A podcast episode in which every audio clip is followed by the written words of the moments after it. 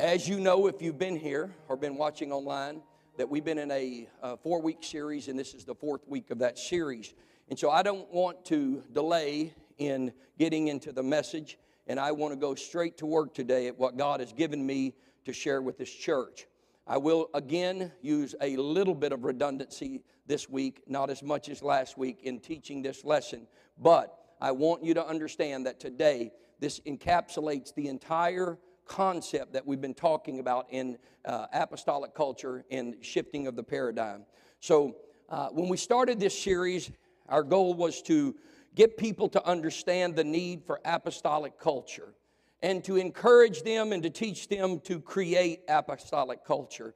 And then finally, to reap the benefits and blessings of apostolic culture. We said already, and we'll say again culture is defined as the customs, the arts, the, the social institution, the dress, the achievements of a particular nation, a particular people, or a group of people. Cultural is all the ways of life that are supposed to be passed down from generation to generation, from family to family, and from one to another. But instead of doing that, we took culture and we institutionalized it. Then we industrialized it. When we were supposed to have personalized it so it could metastasize and affect the entire world. It has been said that culture eats strategy for breakfast. Simply put, when systems fail, culture prevails. It kicks in and keeps things going. So, how do we create this culture? We go back to our roots, we go back to our values. And those values must be articulated, they must be understood, and they must be actualized in our life. But creating culture requires more than just saying the right thing or publishing a list of our values. Culture is created by modeling the desired values and behaviors. Simply put, people do what people see. We must have more than just local culture. We must have more than just Texas culture. We must have more than just family culture. What we need and this world needs is apostolic culture. Apostolic culture that calms us in our crisis, that keeps us in our storm, and that carries us all the way to the end of our life. We must create an apostolic culture because of what we've been through, what we're going through right now, and I could stop and preach on what's happening on the other side of the world and what Russia's doing and what's about to happen in Ukraine, we, but we're not preaching that. Just know we need apostolic culture in the world today because of what we've been through, because what we're living through, and what we're going to face in the future. In a post quarantine world, all the metrics of church measurement have changed. You heard me say it before. It used to be we counted members on Sunday and the money on Monday. But now the ministry must be concerned with the church's life experience through the week more than the worship experience on the weekend. We must create an apostolic culture for those who are hungry and need help in this crazy and untoward generation that we're living. We must create an apostolic culture for the masses that realize that their lives have been ruined by this present day's culture. We must create an apostolic culture for those who would listen to the admonition of the Apostle Peter in the second chapter of Acts when he told us, Save yourself from this untoward generation. So, what is apostolic culture?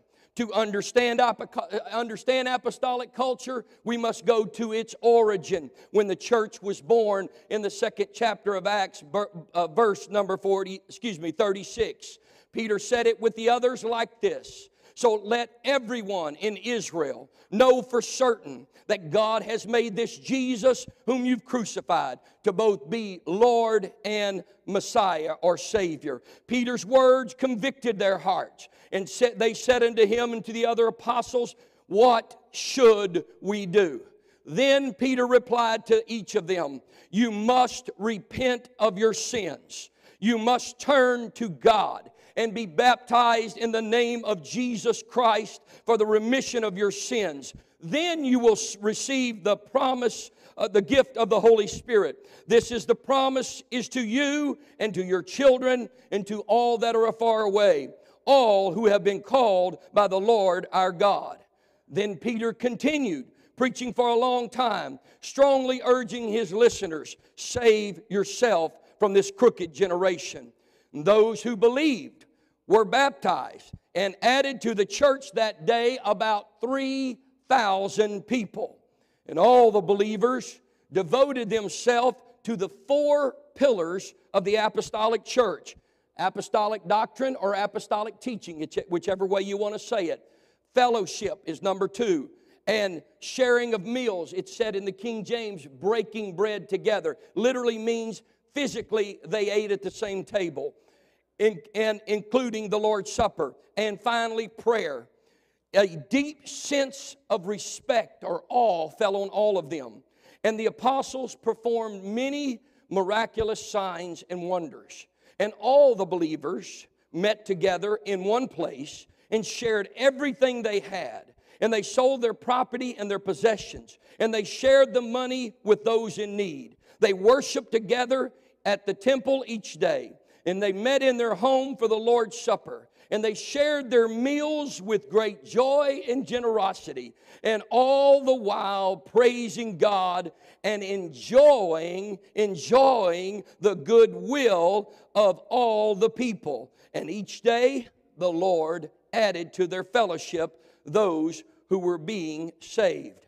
Now let's observe Paul's instruction to the Ephesian church and let's get an overview of what an apostolic culture looks like in practice. He said to that church in the fourth chapter in the first verse, Therefore, prisoner, for serving the Lord, I beg you to lead a life worthy of your calling. For you've been called by God.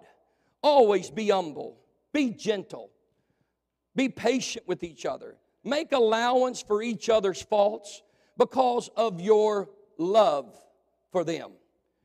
Make every effort to keep yourselves united in the Spirit, binding yourself together with peace. For there is one body and there is one Spirit, just as you've been called into one glorious hope for the future. There's one Lord, there's one faith, there's one baptism, one God and Father of all, who is over all and in all, living through all. And now, these I skip down trying to move fast to the 11th verse. These are the gifts that Christ gave to the church the apostles, the prophets, the evangelists, the pastors, the teachers. Their responsibility is to equip God's people to do His work and to build up the church, the body of Christ. This will continue until we all come to such unity in our faith and knowledge of God's Son that we will be mature in the Lord. We'll measure up to the fullness and complete standard of Christ. Then there will no longer be immature, we will no longer be immature like children. We won't be tossed and blown around by every wind of new teaching. We will not be influenced when people try to trick us with lies so clever they sound like the truth. Instead, we will speak truth in love, growing in every way more and more like Christ, who is the head of his body, the church. He makes the whole body fit together perfectly as each part does its own special work. He keeps the other parts growing so that the whole body is healthy, growing, and full of love. Everybody say, full of love. And with the Lord's authority, I say this live no longer as the world, the Gentiles do, for they are hopelessly confused. Their minds are full of darkness. They wander far from the life God gives because they have closed their minds and hardened their hearts, hardened their hearts against God. They have no sense of shame. They live for lustful pleasure and are eager to practice every kind of impurity. But that isn't what you learned about Christ. Since you have heard about Jesus and have learned the truth that comes from Him, throw off your old sinful nature and your former way of life, which is corrupted by, the, by lust and deceit. Instead, let the Spirit renew your thoughts and attitudes. Put on your new nature, created to be like God, truly righteous and holy. Stop telling lies. Let us tell our neighbors the truth, for we are all parts of the same body. Don't let sin, excuse me, don't sin by letting anger control you. Don't let the sun go down while you are still angry, for anger gives a foothold to the devil. If you're a thief, quit stealing. I like that. he just calls them out. If you're a thief, stop it. if you're a thief, quit stealing. Instead, use your hands for good, hard work and then give generously to those in need. Don't use foul or abusive language.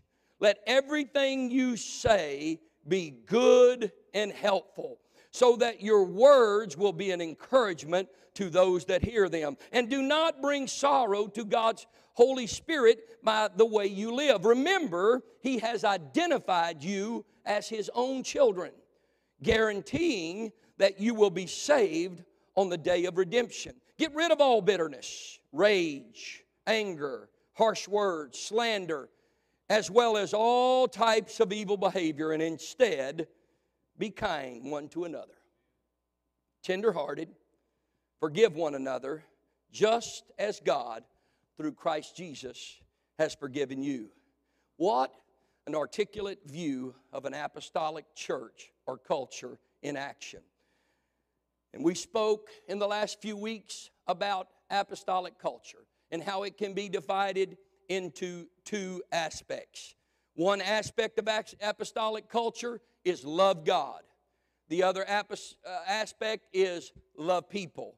Jesus, when asked what was the greatest commandment, answered them in Mark 12. And he said, Hear, O Israel, the Lord our God is one Lord, and love the Lord thy God with all thy heart, soul, mind, and strength, and love thy neighbor as thyself. We've got to love God with all our heart, soul, mind, and strength. Everybody say it. Love God with all our heart, soul, mind, and strength.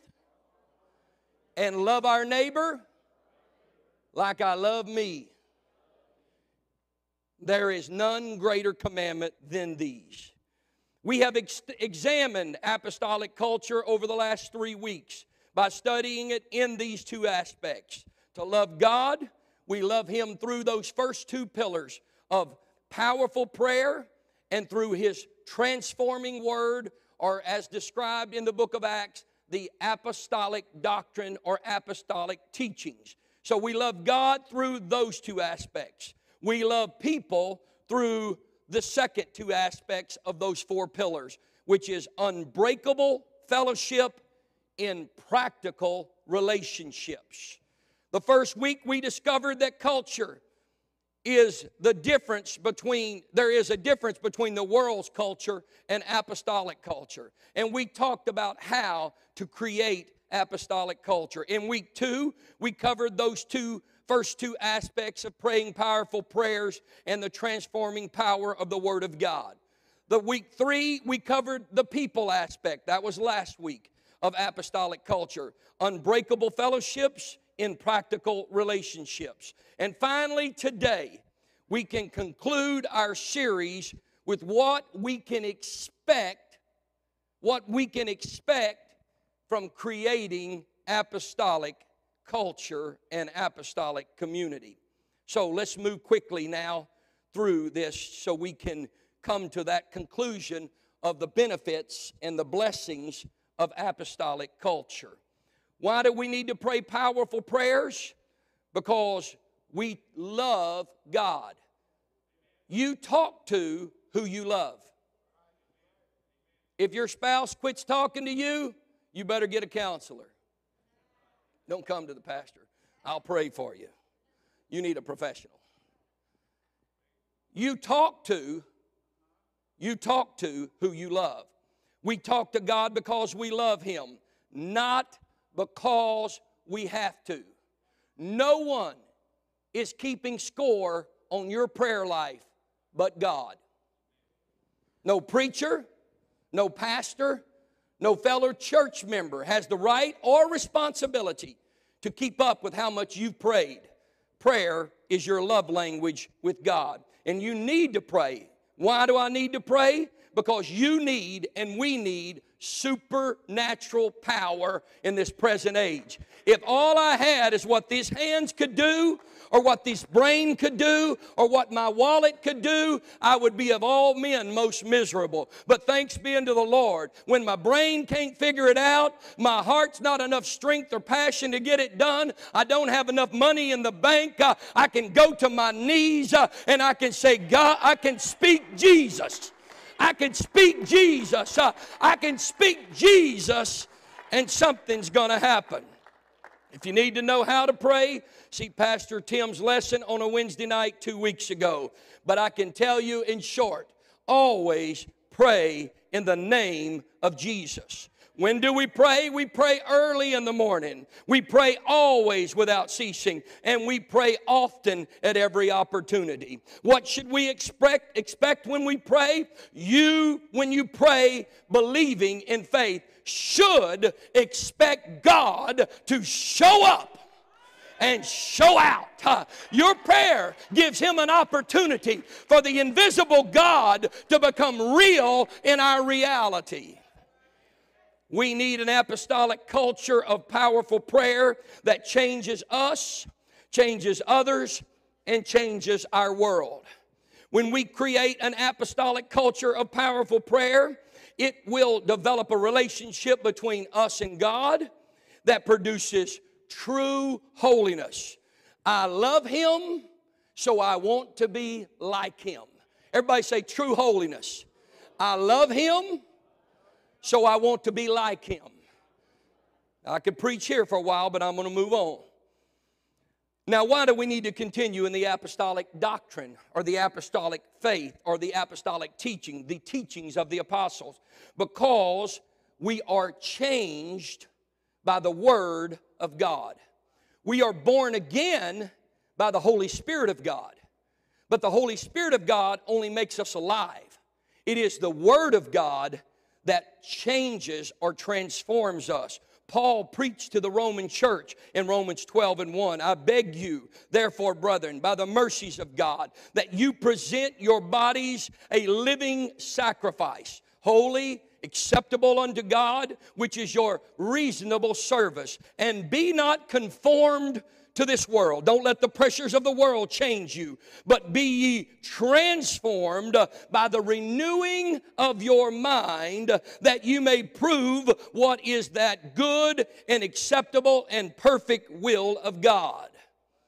We need the apostolic doctrine because it is an anchor for us in this present world, because it is a covenant with us and God, between us and God. Why do I need the Word of God?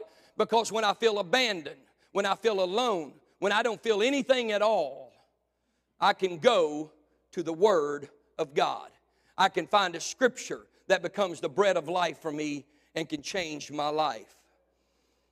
We must create a culture of love for the Word of God that makes it the living Word and our daily guide and instruction manual for life. Very simply, it's referred to as the bread of life. I can't make it without the Word.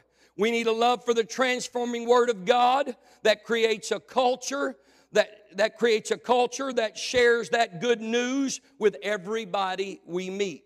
Hey, I want to share something with you. Let me tell you what I read. Let me tell you a scripture that means a lot to me through our personal testimony and through our personal Bible studies. Now, the second aspect of apostolic culture is what we talked about last week, and that is simply to love others. Somebody say, Love others. Everybody say, Love God. It's simple. Apostolic culture, simple. Love God, love others. I love God through prayer, talking to Him. I love God through studying His Word because His Word and He are the same. And I love others through the next two aspects, and we'll follow up with them and we'll move to the conclusion.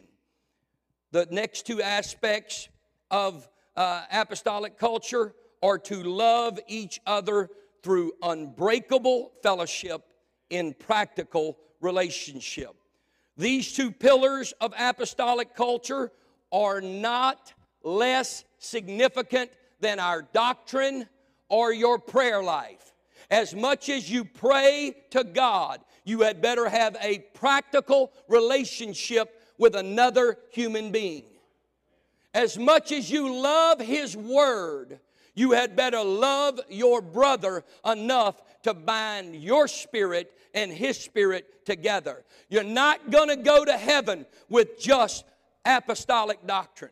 You're not going to go to heaven with just a prayer life but you're going to go to heaven because you've locked arms with your brothers and your sisters, and you said, We're going to do this thing together no matter what hell brings or, or what heaven allows. Uh, we're going to live for God together. We're going to do life together. I'm going to be there in the good times, uh, I'm going to be there in the bad times. Uh, we're going to get through this together.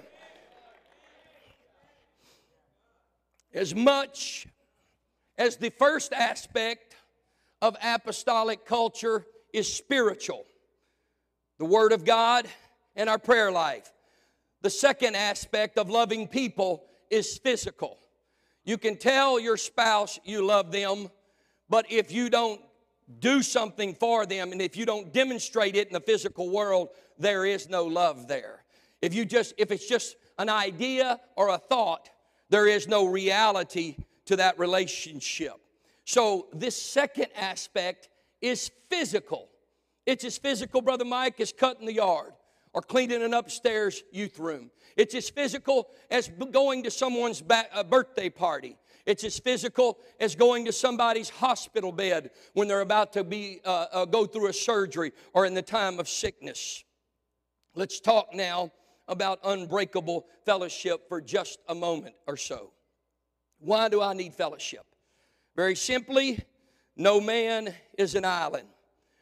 No man is an island. And you were not created to be a solitary creature. When God looked at Adam in the garden, everything else was good, but he had no spouse. And when he had no spouse, God looked at him, no helpmeet, no other. God said, It is not good for man slash woman, if you will, to be alone. It is never good for us to do life alone. God saw that this was not good. So, what is fellowship? Fellowship is the Greek word koinonia. It means, by definition, an association, a community, a joint participation, or social intimacy. And not just uh, saying, I live in a place, I, I'm a part of something, but being spiritually and socially intimate. So you know each other's hurts, feelings, uh, you know their moods, you know what they're going through. This is koinonia. This is this joint participation in life in which I choose to do life with others. And I so that when you pick up the phone and call somebody and you can tell by the tone of their voice something's not right or something has just blessed them. Amen. That's social intimacy. So, how do I create a culture of unbreakable fellowship? First, by considering your own self. Let's do an exercise. Everybody say this with me. I love me. Yeah, you do. Yeah, you do. I miss a meal or two. I get hungry. I've known to, been known to tell my friends, I usually treat myself better than this. Yeah, I love me. I don't want to hurt me. I want me to go to heaven. I don't want to do anything that causes me to be uh, upset or angry. I love me. Jesus said it's that simple love your neighbor like you love me. That's how simple it is, but also how difficult it is. Because when you start loving your brother, your sister, your neighbor, or others like you love you, you realize that it's just not your responsibility to take uh, care of us four and no more. But now you have a larger responsibility to the group that you're a part of. And that even though you are doing good, someone else may be doing bad. And when you see a brother that is mourning or weeping, the Bible said we should weep or mourn with those that mourn. But if you see a brother celebrating and having a party, well, call me, please because I like to party. Amen. I like to have a good time like we had yesterday. Amen, brother, uh, uh, brother uh, Andrew and sister Crystal. We had a great time. They're here visiting from uh, uh, Odessa. I, I, always I say Midland, Odessa, and, but they're from Odessa. Brother Pew's church. We're honored to have you all with us today. Amen. And and we had a great time. We took them to Miller's Barbecue with the Foster, Tim Foster family yesterday. Boy, oh yeah, I'm preaching barbecue. You want me preach some barbecue? I can preach some ribs now. Oh, yeah. Oh, yeah. Yes, I did. Amen. We had a good time. So the Bible said to mourn with those that are mourning, but it says to rejoice.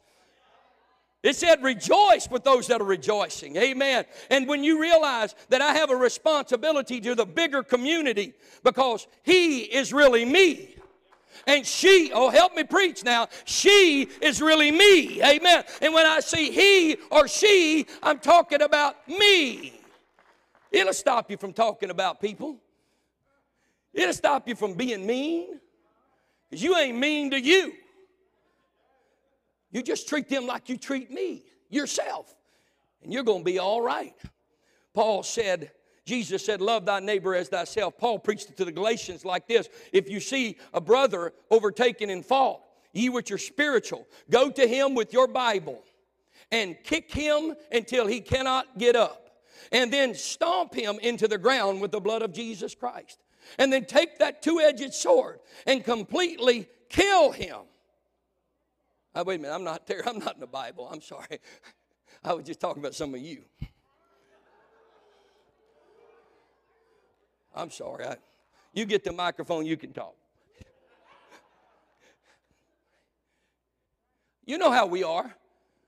I don't want to preach the chickens, but you let one little old chicken in the in the in the hen. Okay, Tracy, I'm preaching your chickens again.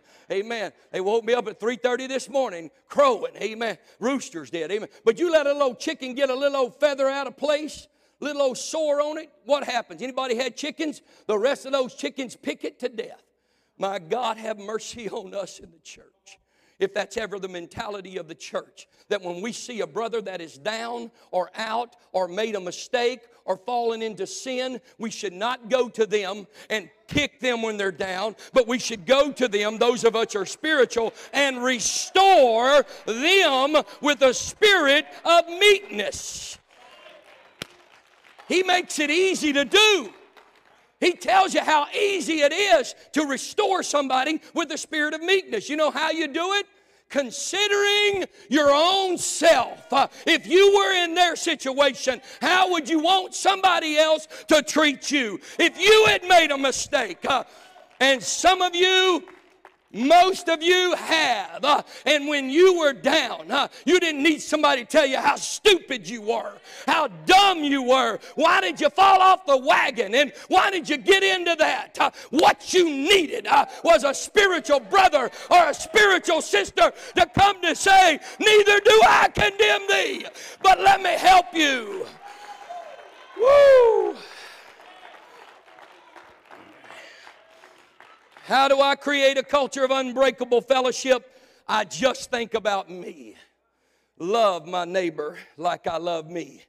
We need apostolic culture, an apostolic culture of koinonia that brings the unbreakable fellowship. He's my brother. That could be me. That has been me. We need a, uh, an apostolic culture of koinonia that brings uninhibited worship together. Hebrew, Paul wrote to the Hebrew church, chapter 10, 24, and let us consider one another to provoke unto love and to good works, for not forsaking the assembling of ourselves together as the manner of some is, but exhort one another, and much more as you see the day approaching of the Lord's coming. In other words, when we get together, it is encouraging. It was encouraging, Rob, to see you in here. I, I, I, I hadn't thought uh, uh, of you. I saw you, but I hadn't thought of your hospital thing till you raised your hand and, and said hallelujah amen or whatever you did a while ago. And I spun around and said, Who is it? And I looked across this dark auditorium. I said, That's Rob. Last thing I heard about Rob and we were praying about, you were over in the hospital with COVID. Not the Omicron kind, but the original kind, the killer kind. Amen. But praise be unto God, my brother's back in the house. Amen. My brother's back in the house. And when you came into the house today, I said, Yep, there's another COVID conqueror. There's somebody that got COVID whipped. There's somebody that's still worshiping even though they've been down. You encouraged me uninhibited worship together when we come to the house of the Lord. And worship, Pastor Tim, you said it, is sacrifice. It is sacrifice unto something, whether that's your offering or whether you're lifting your hands and praising in here, that's the sacrifice of praise, or whether you're outdoors giving offerings or giving alms or doing something to others, this is worship unto the Lord. Next is unmeasurable sacrifice for each other. Let's take a second look at Acts chapter 2, just a couple of verses, and listen to how it sounds. And all the believers met together in one place, and they shared everything they had, and they sold their property and their possessions, and shared the money with those that are in need. Now, today, before I move on, I have prepared a document. And if you want to be a member of the United Temple Christian Center, a United Pentecostal Church, then the ushers are about to pass out a document that you will sign that says you will sell all of your lands, your house, your car, empty your bank account, and yeah, dip into your 401k. And bring that money next Sunday. The ushers, where are you? Are you ready to pass those documents? Folks, if I had done that and were trying to pass that out, not only, oh, my wife said, oh, oh, you, she said, you ain't getting in my pocket. Amen. I know where you hide those hundreds, baby. Amen. Amen. If I had prepared that document and tried to create, listen to me, a system of Pentecostalism, a system of religion a system of church order. There's not one of you in this place that, well, there may be a couple that'd be foolish enough to sign it. I'm not going to. You ain't got nothing. I'm sorry, my wife's gonna kill me for saying that. You take that off of the off of the online, bleep that, back it up. I hope we're five second delay. Amen. There's not anybody that would sign that document. And the reason why is it would be a cult. This would be a cult if you cause people to do that. Did you hear what I said? It's not, it's not a system's job. It's not a church's job to have you cash in all of your stocks and all of those kind of things and all of that and bring all of that money here. That's not apostolic culture, that's a cult.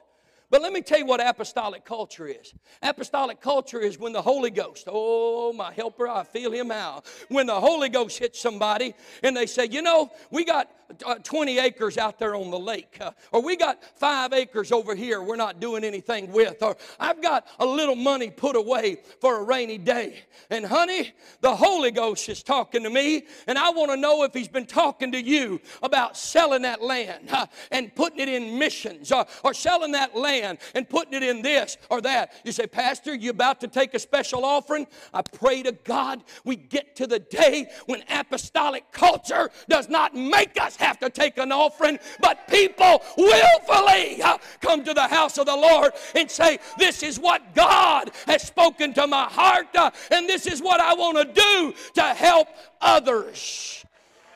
That's what apostolic, unmeasurable sacrifice. They shared, amen, their money with those in need. And they worshiped together each day. And they met and had supper in each other's homes, even the large Supper and they shared their meal, meals together with great joy and generosity. I said this last week and I started to try to take it out for time's sake this week, but I think it needs to be repeated. Notice none of their sacrifices were to God. I'm going to say this and I'll back it up. Just hold your breath for a second. Give me enough time to say it and back it up. You have never given one penny to God. You have never placed one coin or dollar in the nail scarred hands of the Nazarene. First off, he don't need it. He owns the cattle on a thousand hills. Second off, gold ain't nothing to him. He's going to pave the streets of gold with it. Pearls don't mean a thing to him. That's what the gates are made of. He's got all the wealth he needs. You have never put a coin in God's hands because God needed your money.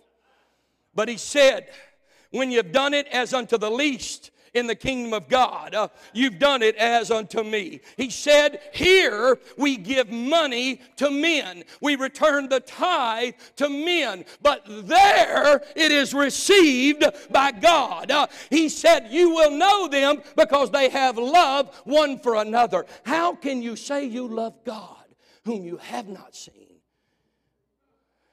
When you don't love your brother whom you had seen.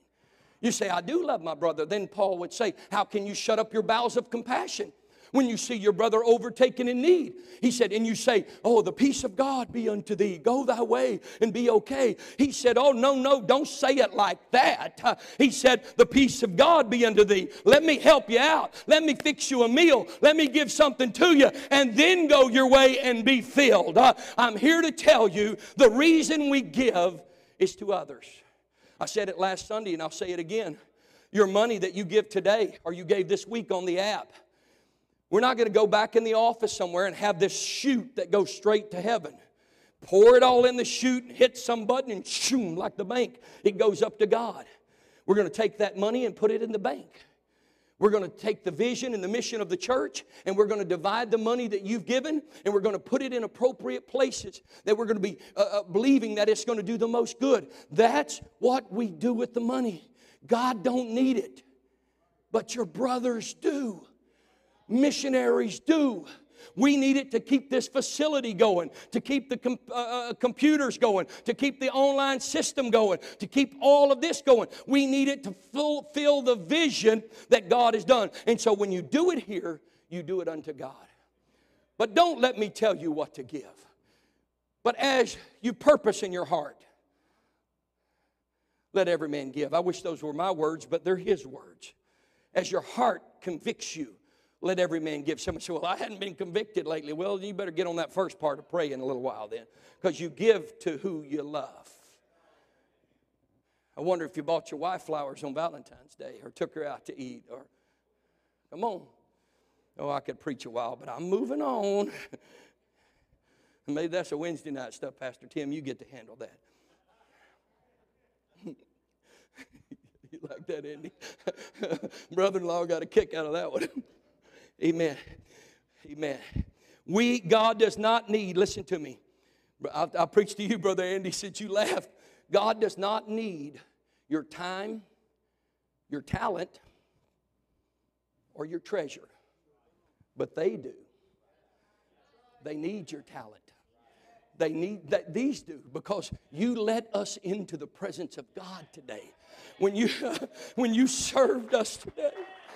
I watched my wife We've had a rough week. Yesterday was Taylor's birthday. It's been tough on us this week, uh, and, and it's been a rough week for us. But I watched my wife, who's had a rough week, when we entered into this place and you started singing the name of Jesus, and y'all started calling, tears started flowing, joy came back. Uh, the, God don't need your time, your talent, or treasure, but we needed it this morning. And thank you for giving to us. Thank you for giving sacrificially of your time, talent, and treasure. Brother Steve, thank you. Brother Kirby, Pastor Marcos, all of you that have been going upstairs helping on that new uh, Sunday school wing that we're working on up there. Thank you for coming and giving us your time. Thank you for coming and giving us your talent. Electricians, sheetrock people. Thank you, Brother Tim, for measuring flooring for us. Your treasure. Thank you for pouring into the work of the ministry. We're talking about apostolic culture. That's what we're talking about. Where preachers don't get up and beg for money.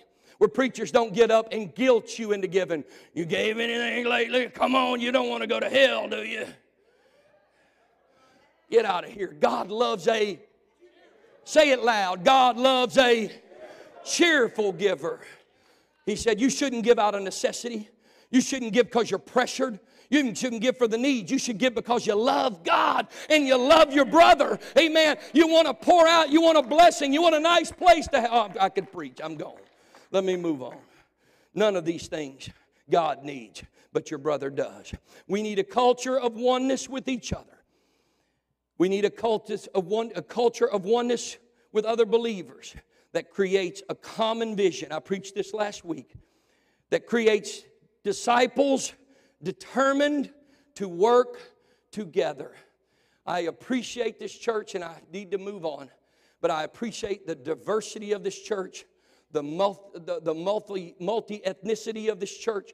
I told you in the beginning, we were started with one old white guy one old lady in a wheelchair, she's about 100 years old, and Sister Tommy Williams, and she was a black African American lady. That's the three people my mother and dad started this church with 48 years ago. And I look across here today, and that cross section, amen, is about there with Latinos, Asians, uh, people from foreign lands with uh, uh, whites, blacks. And what is amazing is that we really do love each other. We really do care about each other. We really are doing life with each other. We are disciples who are determined. I don't care where you came from, what you've been through, what you did. I want to go to heaven with you. Oh, clap your hands to the Lord. I'm almost done.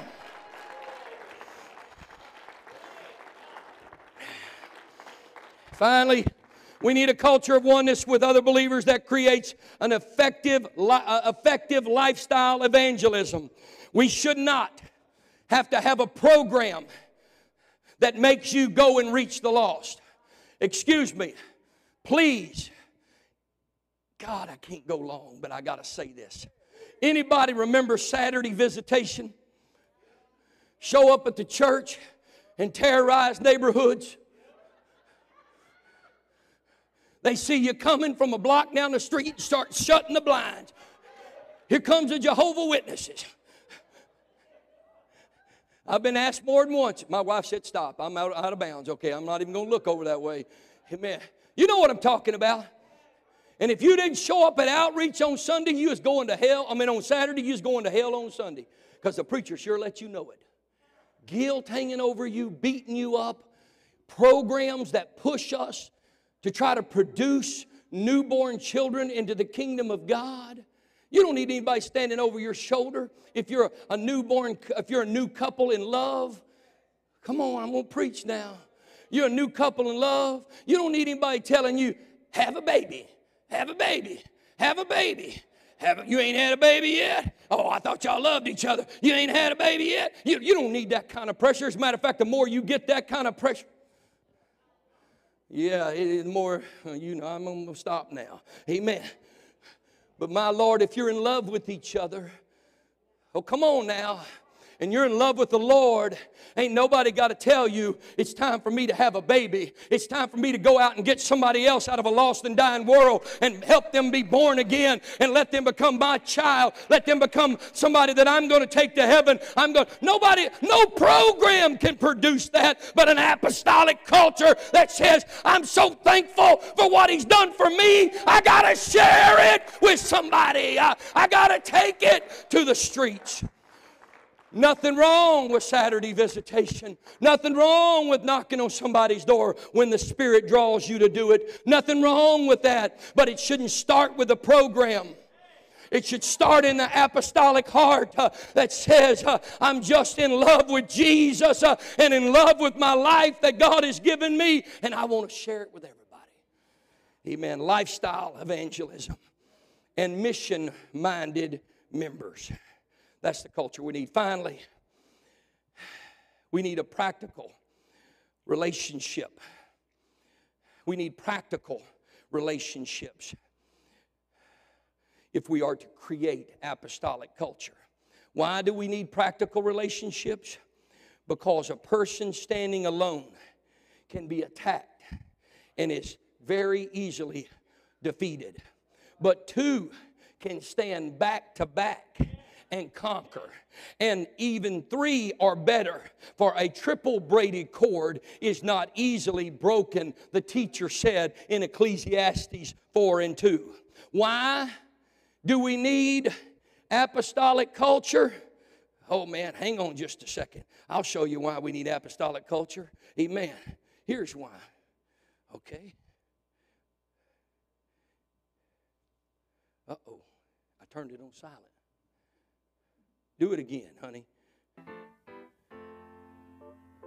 Is that y'all? Come on, somebody. That's my ringtone. When my friends call me, when Brother Scoggins called me at 5:30 this morning because he was praying and I was praying for this service, that's what came on. Here we go.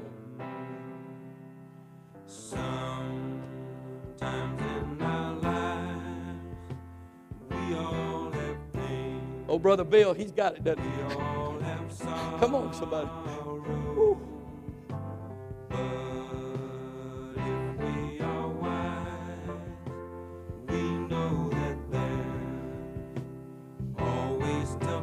You know it. You know it. Lean on me.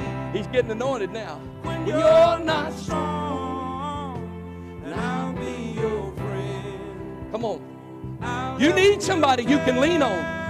You need somebody you can lean on. You need somebody. You need a friend. You need a friend. You don't have everything you need.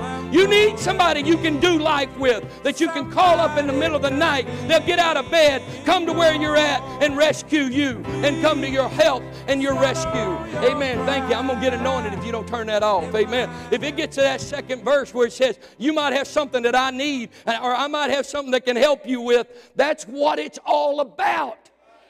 That's what it's all about. If I got something you need and I can help you with it, that's what apostolic culture is all about. If I know something about something that you don't know anything about, then I'm here to help you. If I need help with my phone or a computer, I look to a 12 year old. And I start singing, Lean on me. you might have something. because we need each other. We need each other. We got to have somebody. You got to have somebody you can count on. Life's too hard. Come on, the life. You say, well, I just trust in God. I trust in God too. But the only hand of God I've ever felt in my life looks like that. It's your hand. It's the hand of a brother. Or I'm sorry, do I need to preach here a while? Are you not called the body of Christ? Your voice becomes his voice. Anybody ever felt moved on by the Holy Ghost to give somebody a word? I just felt like calling you, honey. I felt like saying something. Anybody felt like just going and helping somebody? Those become the hands of Christ. Uh, the physical body of Christ looks just like you. Oh, I'm not going to preach all of that, but I'm going to preach some of that. You need practical relationships. What is a practical relationship? It's a relationship that can be practiced daily, consistently, and is sustainable. We're not talking about us four no more. I talked about it last week. Oikos, that's another Thursday night for Pastor Tim. Amen. It's, oikos means my household, my sphere of influence. Those people that come in contact with me and I come in contact with them routinely. That is my oikos, my sphere of influence. They went house to house. They tied themselves together in these small house groups. They had no big facility like this. They met in open air plazas when they met together as a large group, but mostly they met daily in each other's homes as they did life together. How do I create a practical relationship? I'm bringing it to a close by being intentional. If you want friends, show yourself friendly by investing in it. What do you invest in a relationship? Your time, your talent, and your treasure. By sacrificing for it. You don't mind giving to the ones you love and know that they love you. You do not mind giving and helping someone like that. And simply by doing life together. It takes effort, it takes planning, and it is as physical as it gets. Somebody's got to cook. Somebody's got to bring the ice. Somebody's cooked last week, I'll cook this week. You say, Are you really talking about cooking in church? I'm talking about the apostolic church literally ate together. Does that mean we can't eat alone? No, it doesn't. It means whatever's at my table is your table. And whatever is at your table is my table. And they shared their life experiences together on a daily basis. We need, we need to create an apostolic culture of doing life together that brings great joy and generosity. We're planning a, a trip to our friends that are up in the Denison area. They called us yesterday. We weren't sure if we were going. We hadn't gone to their house in many years. We all meet in Fredericksburg the week after Easter for what we call the Bluebonnet Run, in which we go with about uh, 20 ministry couples and we drive around and look at flowers like old people. I enjoy it. Okay. Now you know. I like flowers. You think any less of me? But they, David, Pastor Gilbert, Bishop Gilbert, had a surgery and they gave him some medicine before the surgery and he was on some other medicine and it caused him to go blind. Yeah, he can see a little bit, but he can't see to do anything. Can't drive a car, can't mow the grass, can't do anything. He can just see around the house. And so he's not been able to come the last few years. And somebody in our group got the idea that, you know, there's probably bluebonnets up around Denison where they live. So this year, they called and told us all we were thinking about going up there. And my wife and I were on the bubble on it because we had some other events. We didn't know if we could make it up there and back and all of those things. And yesterday, our friends called us while we are at the table and started telling us they really wanted us to come started reminding us of all the good times we had together. And before we got off the phone, I hung up the phone. I told Sheila, how in the world can we miss that? Because it is so much joy just hearing their voice and strengthen. That's what life together is supposed to look like. It's supposed to be joyful. It doesn't mean you're not going to cry. There's times of sorrow, there's times of death, there's times of that, but you go through that together too. And it, it makes the times of joy sweet and it makes your generosity even better. Amen. A hole in one is no fun by yourself. Real friends fight over who's going to get to pay the tab. Pseudo friends fight over who paid the tab last time. No, it's your turn. We're talking about unbreakable unity. That as much as fellowship brings singleness of vision, as much as fellowship brings singleness of vision, doing life together brings unity and true community when the world sees us interacting in this apostolic culture, they will want to join it. And they will say, What is this? What do I need to do to join? How do I sign up? And we will reply, This is the apostolic culture, and there's room for you in this family of God. You see, we must create a culture of loving God and loving others, a culture of loving God that draws us closer to Him and a culture of loving others that draws us closer to them. In the end, this is what they saw of the apostolic culture. 70 years after the church was born. Get ready for me. you are about ready. Amen. 70 years after the church was born, Luke looked back and he said, Let me give you a historical account of the apostolic church and the apostolic culture. And he recorded these words in the book of Acts. And a deep sense of awe or respect came over them. And the apostles performed many miraculous signs and wonders. And all the believers met together in one place and shared everything they had. They sold their property and their possessions and they shared the money with those who were in need. They worshiped together at the temple each day. They met in homes for the Lord's Supper and they shared their meals with great joy and generosity. And all the while, they were praising God and enjoying the goodwill of all the people. It says in the King James, they had favor among all people. And each day the Lord added to their fellowship those who were being saved. In the summary of this four week series, in the conclusion of today's sermon, lesson, whatever you want to call it, these are the benefits and the blessings of an apostolic culture. If you're a part of an apostolic culture that creates an apostolic community, you can expect the supernatural. You can expect many miracles, not just one. You can expect wonders. Study the word wonder. It means anything that blows your mind. God will blow your mind in an apostolic culture. It means the benefits and the blessings are unity and community. You will share life together and you will share things together. And you will lack nothing. You will lack nothing in an apostolic culture.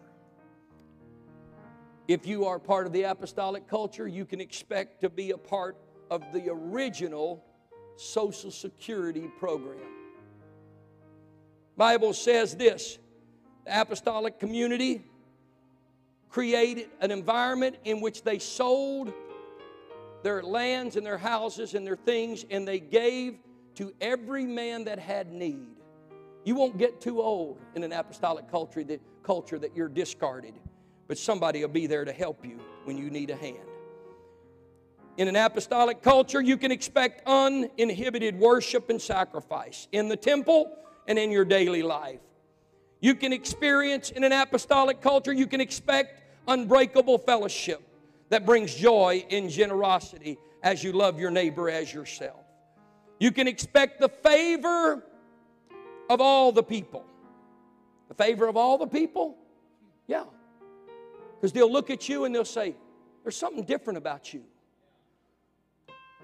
What's different about you? You act different than somebody else. I, I, I, can't, I don't figure you out. You, you don't respond or react the way others do to certain things. And the, they'll say, you know, that brother so and so, that Mr. So and so, he's a good person. My neighbor, they, they call them apostolics. I don't know what that even means, but there's some good people. I want to find out more about that. Favor of all the people. They'll say, What is this? What, what does this mean? And it draws people in closer. It is an open community, not a community that when you come in, and I pray if this is your first experience at the Temple Christian Center, you didn't feel unwelcome or unwanted. We're glad you're here. We're glad you're in the house. We really are. In the old days before COVID, we'd have taken you out to eat after lunch and we'd have found out what flavor of ice cream you like and buy you a scoop of it. Nowadays, we don't know whether to take you out or not. We don't know whether to shake or bump or run. You know, we, you know, air hugs or what. It's been freaked out around here. You know, you don't really know what to do anymore. But know our hearts. We love you. If you're watching online, we want you. You're welcome here. It's an open community, not for just one or two, not just for church people, but for anybody that is looking for a closer relationship with the Lord Jesus Christ. It's a welcoming community. It is a community that people want to join. It's a holy community that is in the world, but not of the world. I could preach here another Wednesday night, or Pastor Tim. It's a holy community. It's a holy community. If I love Him, I want to be like Him. I don't want to be like the world. I don't want to say, I don't see anything wrong with that. I don't want to get my eyes on the world and judge whether anything is wrong with that or not. I want to get my eyes on Jesus and say, what does Jesus think about that? What does He think about my culture, how I dress, my social behavior, what movies I watch? Oh, I'm preaching now. That's crazy. We preached against movies for a hundred years. Don't go to the movie house. Don't go to the movie house. Don't go to the movie house. That was UPC 101. Don't go to the movie house. Don't go to the movie house. Don't. And then the pandemic came, and we all just all signed up for Netflix.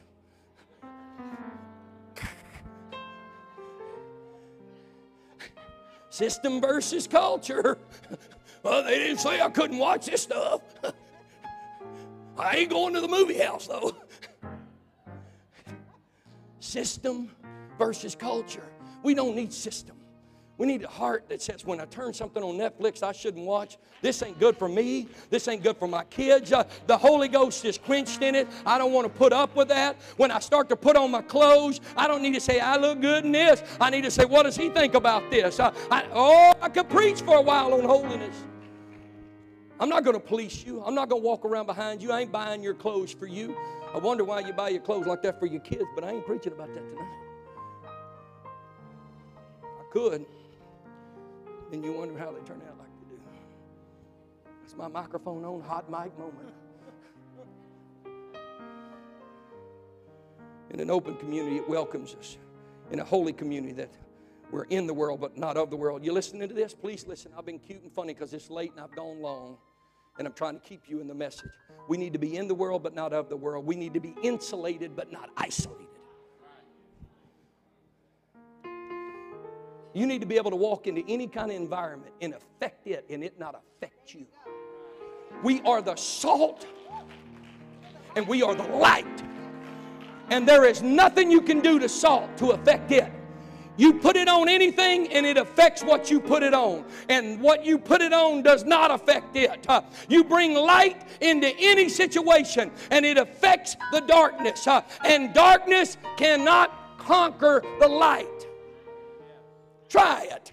Just get you a spoonful or a box full or a room of darkness and say, Watch this. I'm going to have the darkness conquer the light. And you fire up a light and watch happens. Darkness has to leave. We are the light of the world. We are the salt of the world. We are to be in the world, but not of the world. We are to be insulated by our values, our apostolic culture, and who we are in our relationship with God. But we are not to be isolated from the world.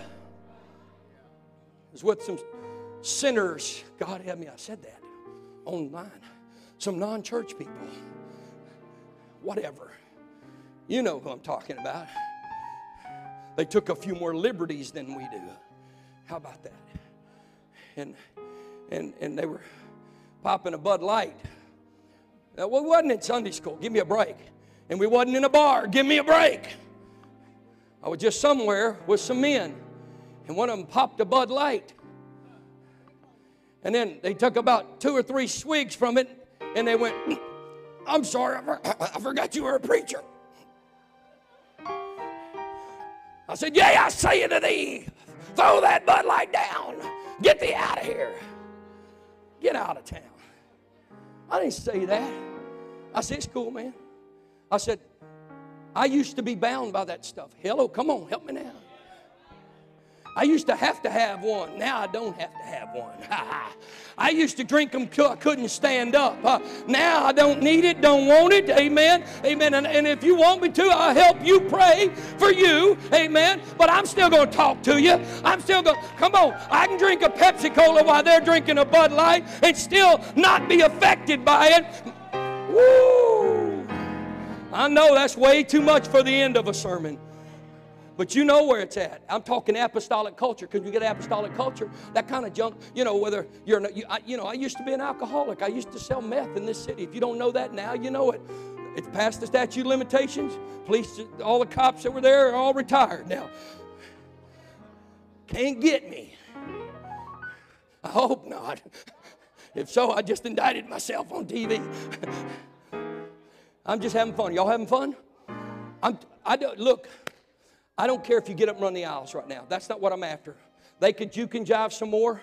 We shout and dance and run the aisles and all that. My job for the last four weeks is to change your mindset from what we used to be to what we need to be and to create an apostolic culture in each one of you that you share with somebody else and you share to your kids and they share to their kids. And a hundred years from now, if God doesn't come back, your kids and your grandkids and your great grandkids will be sharing the same apostolic culture with their kids. Uh, and it won't be a program, it won't be a system, it'll be a culture. Oh, let's stand to our feet right now. Amen. If you want to be an apostolic uh, and you want to be like the Bible was uh, and those apostles taught uh, and those they preached. Oh, just lift your voice to the Lord. Mm. Hallelujah. I got one more thing to say, and y'all gonna sing us out of here. All right? Y'all gonna do Brother Bill again? Brother Bill Withers? No, no, you don't have to. But they can. They can rock the house. Amen. Chicago style. Here we come. Here's the deal. What can I expect? if I create an apostolic culture. And the Lord will add to the church daily. Hear me? And we'll be gone. I have been as guilty and as sincere as the next pastor, trying to promote, push, give away, do anything to get church growth. We had a contest one time. I think we gave away something I we call Fill a Pew contest on Sunday morning. And that's what it was. We had some prize. And and Sister Placker, I know I'm challenging your memory a little bit and it's challenging mine, but I think you won that contest. And, and you had this whole section over here in those days filled up. Remember, a pew was on an Easter Sunday. And, and, and I know you're being challenged by, by age and those things. And I, that was unfair for me to do that. Amen. But I'll tell you, if you can't remember, you're suffering from dementia and Alzheimer's. So I'm, I, I, that's important stretching. But I'll tell you, Sister Blacker, I'll never forget because I'm your pastor. We had a fill a pew contest about two years after we finished this building. And I was excited about this big church moving from that storefront to this auditorium that seats 500 people. And I said, I'm going to have a contest and we're going to fill a pew. Well, Sister Pracker brought 47 people. She was responsible for 47. One lady. And every seat in this building was, was filled. We had 501 in one service. Are you listening to me? And that program worked to fill the church for a Sunday. The next Sunday we had 183. It is what it is. It is a program. Nothing wrong. I've done it. It's what I'm trying to say. Every pastor has. Trying to produce growth. Have a baby. You need a baby. Sure you don't want a baby? Go get you two or three babies. Brother Bill's had eight babies and you ain't had none. You hear what I'm talking about.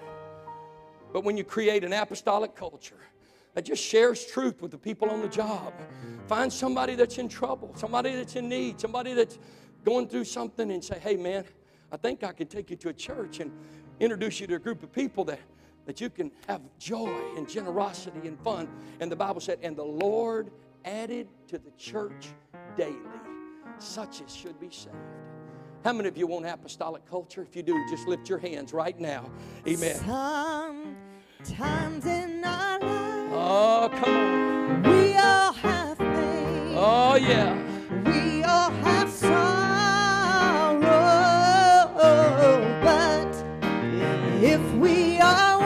Your thing.